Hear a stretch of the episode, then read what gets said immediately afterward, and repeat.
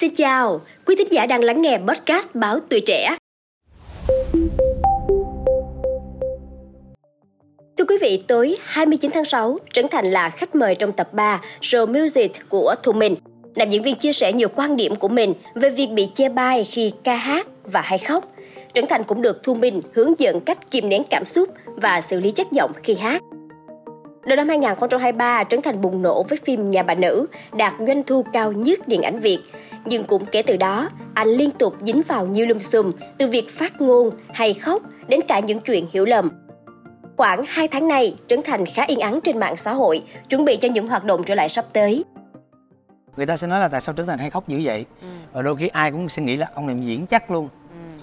Cái gì cũng khóc hết, khóc để gây gây ra sự chú ý này nọ. Ừ.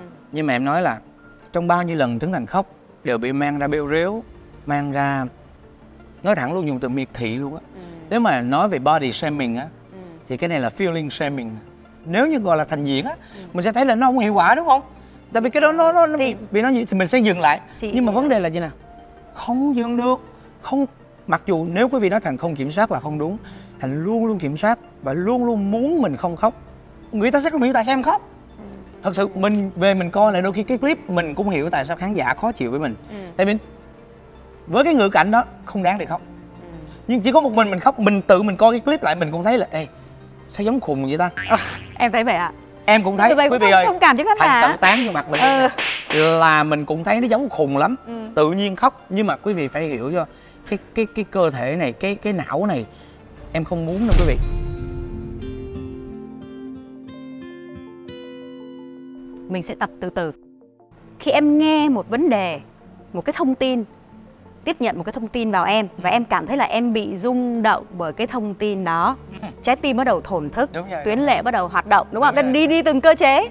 Nếu mà em không kiềm hãm được cái cơ chế nó bắt đầu vận hành thì cái điều mà em có thể làm được lúc đó là đừng nói gì hết cả. Đơn giản vậy thôi. Hãy để cho nó hoạt động nhưng đừng nói gì cả. Chỉ đứng đó nhìn với hai dòng lệ rưng rưng cho chị cũng được nhưng cấm nói Trấn Thành đã rất tâm đắc với lời khuyên của Thu Minh và thực hành luôn trong chương trình.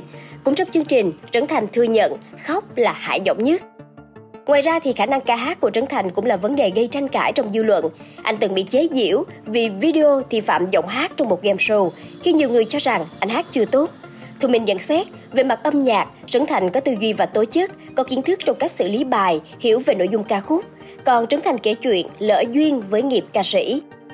Xem những chia sẻ của Trấn Thành trong Music đã có rất nhiều khán giả đóng góp ý kiến của mình. Mình nghĩ vấn đề không phải là do anh Trấn Thành hay khóc, mà đó chính là do thái độ kêu ngạo của anh đối với khán giả.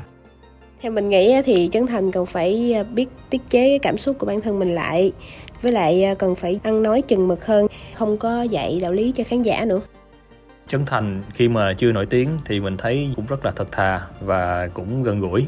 Tuy nhiên sau khi anh này đã có một số tác phẩm thành công và có tên tuổi hơn thì mình nghĩ anh cũng nên uh, tiết chế lại cái lời nói của mình cũng như không có quá bày tỏ cái cảm xúc của mình trước mặt nhiều người. À, mình nghĩ nếu mà đã là về cảm xúc rồi á thì Trấn Thành hoàn toàn có quyền thể hiện cái cảm xúc của mình. Nhưng mà mình nghĩ là những cái này nó nên ở trong cái giới hạn cho phép.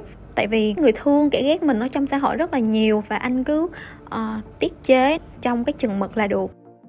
Nhờ cái show của thu minh mà cho khán giả có thể hiểu về trấn thành hơn thì cũng mong là uh, sau những cái biến cố này thì trấn thành có thể rút kinh nghiệm rồi uh, trở thành một cái uh, phiên bản tốt hơn. Cảm ơn quý thính giả đã lắng nghe số podcast ngày hôm nay. Đừng quên theo dõi để tiếp tục đồng hành cùng podcast Báo Tuổi Trẻ trong những tập phát sóng lần sau. Xin chào tạm biệt và hẹn gặp lại.